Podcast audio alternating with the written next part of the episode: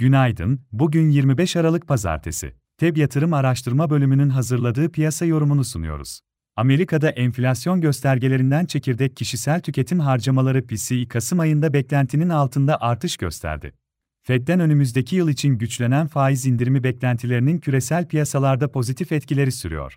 Amerika endekslerinde cuma günü pozitif kapanışlar oldu. S&P 500 endeksi %0.17, Nasdaq endeksi %0.19 yükselişte haftayı tarihi seviyeye yakın tamamladı.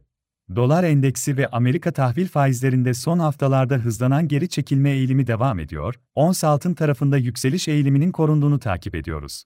Noel tatili nedeniyle hafta başında Amerika ve Avrupa piyasaları kapalı, yarın Amerika piyasaları açılacak, Avrupa piyasaları kapalı olacak.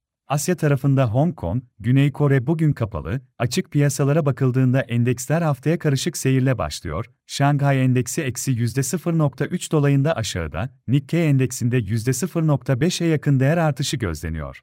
Bu hafta global veri gündemi sakin, Amerika'da salı günü konut fiyat endeksleri önemli olacak, Perşembe haftalık işsizlik başvuruları ve bekleyen konut satışları verisi, Cuma günü Chicago PMI endeksi bulunuyor. Asya tarafında bu hafta Japonya'da sanayi üretimi ve perakende satışlar verisi izlenecek. Avrupa tarafında önemli bir veri akışı bulunmuyor. İçeride bugün Aralık ayına ilişkin finansal güven endeksi, yarın reel kesim, hizmet sektörü güven endeksi, kapasite kullanım oranı verileri takip edilecek. Borsa İstanbul tarafında ise geçtiğimiz hafta boyunca satış baskısının etkili olduğunu, toparlanma hareketlerinin sınırlı kaldığını gördük. BIST endeksinde kritik direnç 8000 seviyesine yakın zorlanma sürdü. BIST endeksi haftayı 7558 seviyesinde haftalık bazda eksi %5.46 değer kaybıyla tamamladı. Yeni haftaya Borsa İstanbul'un cuma günkü seviyelerde yatay başlamasını öngörüyoruz.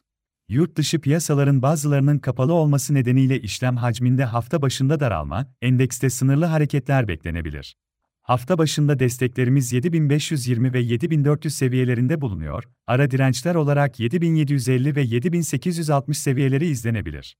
Hisse tarafında ise endekste olası bir toparlanma hareket içinde teknik olarak kısa vadeli alım yönünde Göltaş Çimento, İş Bankası C, İskenderun Demir Çelik, Koç Holding, Migros, Petkim, Sabancı Holding, Türksel, Türk Hava Yolları hisselerine bakılabilir. Piyasaları değerlendirmeye devam edeceğiz. Feb yatırım olarak herkese iyi bir gün dileriz.